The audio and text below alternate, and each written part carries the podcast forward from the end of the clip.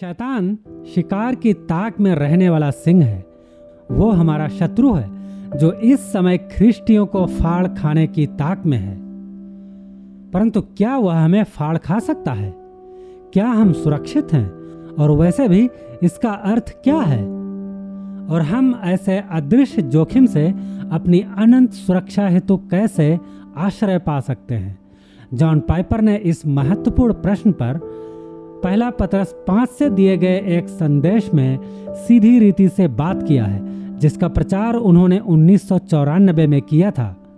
उन्होंने इस विषय में जो कुछ भी कहा था, उसका वर्णन इस प्रकार है। प्रश्न इस प्रकार से है, क्या क्रिस्टियों को फाड़ खाया जा सकता है? पहला पत्रस पाँच आठ कहता है, तुम्हारा शत्रु शैतान गरजने वाले सींग की भांति इस ताक में रहता है कि किसको फाड़ खाए? यहाँ जिस शब्द का उपयोग किया गया है, वो है संपूर्णता से निगलना। जैसे मछली ने योना को निगल लिया था, योना की पुस्तक में इसी शब्द का उपयोग सेप्टुआजेंट, अर्थात पुराने नियम के यूनानी अनुवाद में हुआ है। आपका शत्रु शैतान पूर्णता आपको लुप्त करना चाहता है, मिटा देना चाहता है।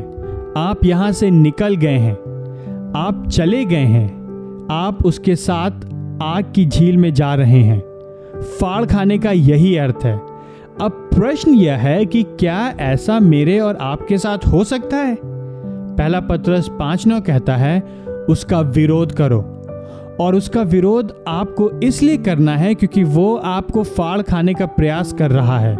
वो आपको फाड़ खाने का प्रयास कर रहा है, उसका विरोध करो। क्या यह नाटक है? क्या ये उन युद्ध संबंधी खेलों के समान है जिनमें खाली बंदूक का उपयोग होता है? बंदूक में गोलियाँ नहीं होती हैं और ना ही इस खेल में किसी की मृत्यु होती है? इस खेल में तो केवल उसका विरोध करना है, क्योंकि इस कार्य को तो करना ही है। यदि आप ऐसा नहीं करते हैं तो वास्तव में कुछ भी होने वाला नहीं है, क्योंकि ऐसा क्रिस्टियों के साथ नहीं होता है। क्या यह बात सत्य है? मेरे विचार से फाड़ खाना सत्य है और निश्चित रूप से यह मेरे लिए गंभीर प्रतीत होता है।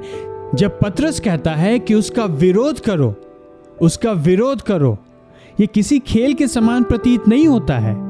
या तो ऐसा प्रतीत होता है जैसे मेरे लिए नक और स्वर्ग दांव पर लगा हुआ हो। इसलिए मैं इस प्रश्न को पुनः पूछता हूँ।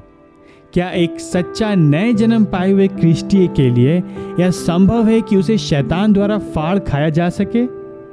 और इसका उत्तर है नहीं, क्योंकि सच्चा नया जन्म पाए हुए क्रिस्टीय सदैव युद्ध करते हैं। वे वापस लड़ाई करते हैं। एक सच्चा नया जन्म पाए हुए क्रिस्टीय होने का यही अर्थ है सच्चा नए जन्म पाए हुए क्रिस्टियों के भीतर पवित्र आत्मा है। इसलिए जब वे सिंह को अपनी ओर आते हुए देखते हैं तो वे या नहीं कहते हैं, अरे, यह कुछ भी तो दांव पर नहीं लगा है। मुझे लड़ने की आवश्यकता नहीं है। मुझे अपने विश्वास को जगाने की आवश्यकता नहीं है। मुझे बाइबल पढ़ने की आवश्यकता नहीं है। मुझे प्रार्थना करने की आवश्यकता नहीं है।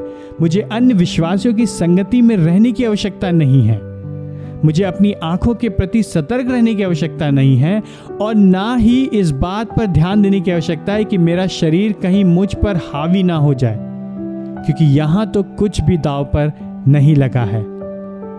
सच्चे, नया जन्म पाए हुए विश्वासी इस प्रकार से बातें नहीं करते हैं। सच्चे, नया जन्म पाए हुए विश्वासियों के भीतर पवित्र आत्मा वास करता है और वे परमेश्वर के वचन को गले लगाते हैं। जिसको आत्मा ने प्रेरित किया है। वे वचन को सुनते हैं। अब उसका विरोध करो। लड़ो, क्योंकि आपका जीवन इसी पर निर्भर है। मैं तुम्हें सफलता दूँगा, परंतु तुम लड़ो। वे लड़ते हैं। यदि आप नहीं लड़ते हैं तो संभवतः आप नया जन्म पाए हुए व्यक्ति नहीं हैं। फिर भी यदि आप निरंतर विश्वास की सतर्कता से फिसल कर दूर जाते रहते हैं और पाप तथा शैतान से लड़ने में चूक जाते हैं तो आपके पास ये सोचने का कोई कारण नहीं है कि आप बचाए गए हैं। इस बात का कोई प्रभाव नहीं पड़ता है कि आपने बहुत पहले क्या प्रार्थना की थी। इस बात का कोई अर्थ नहीं बनता है कि आपने सुसमाचार के किसी पर्चे पर हस्ताक्षर किए हैं। आपका बपतिस्मा भी कोई महत्व नहीं रखता है। ना ही इस बात का कोई महत्व है कि आपके माता पिता ने क्या किया है। उद्धार वास्तविक है यह वास्तविक है यह मनुष्य के हृदय में परमेश्वर का कार्य है और इसके प्रभाव भी स्पष्ट होंगे। और इसका एक प्रभाव यह भी है कि जब सिंह आता है तो आप लड़ते हैं। इस खंड में एक प्रतिज्ञा है जो चौंका देने वाली है। वह इस खंड में है। यह प्रतिज्ञा अध्याय एक में भी पाई जाती है। पहला पत्रस एक पाँच बताता है कि कृष्टियों की रक्षा की जाती है, या जैसा कि एक अन्य अनुवाद कहता है, संरक्षित है। बहुमूल्य वचन। तुम्हारी रक्षा परमेश्वर के सामर्थ्य के द्वारा विश्वास से उस उद्धार के लिए की जाती है, जो अंतिम समय में प्रकट होने पर है। विश्वास के द्वारा, शैतान का विरोध करने के द्वारा, अपने विश्वास में दृढ़ रहने के द्वारा।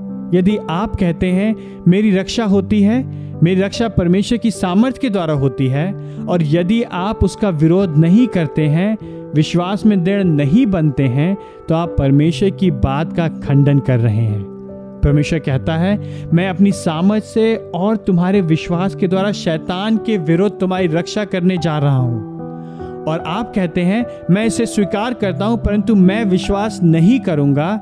या तो कुछ इस प्रकार की बात है, जैसे मानो, मैं एक राजा के महल में जाता हूँ या महान राजा किसी जादुई साम्राज्य में है, और वह अपनी उंगली से अंगूठी उतार कर उतारता है और मेरी उंगली में पहना देता है। और वो कहता है, जॉन, जब तक आप इस अंगूठी को पहने रहेंगे, तब तक आप अजय रहेंगे।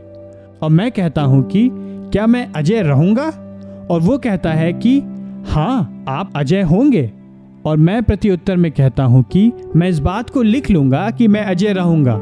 और फिर मैं बाहर चला जाता हूँ। मैं अंगूठी उतारता हूँ और उसे बेच देता हूँ और पैसों को अपनी जेब में रखकर कहता हूँ, मैं अजय हूँ। क्योंकि उसने कहा था, मेरे पास ये लिखा हुआ है कि तुम अजय होगे। यहाँ पर कुछ गड़बड़ है। कुछ तो गड़बड़ है।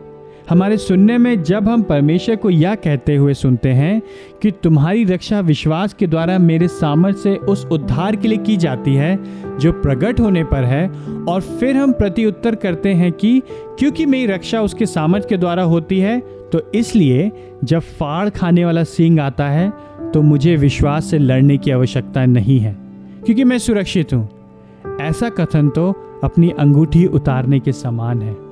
परंतु परमेश्वर चुने हुओं को, जो परमेश्वर द्वारा जन्म पाए हुए हैं, तथा बुलाए हुए लोगों को अंगूठी उतारने नहीं देगा। परमेश्वर की संतान होने का प्रमाण यह है कि आप अंगूठी को पहने रहेंगे। युद्ध तो परमेश्वर के बच्चों के लिए एक बिल्ले की नाई है। परमेश्वर के बच्चों के लिए बिल्ला सिद्धता नहीं है, परंतु पाप और शैतान के विरुद्ध युद्ध करना है। वह बिल्ला तथा वह मुकुट जो बाद में आता है, परंतु मैं वह लड़ाई लड़ूँगा।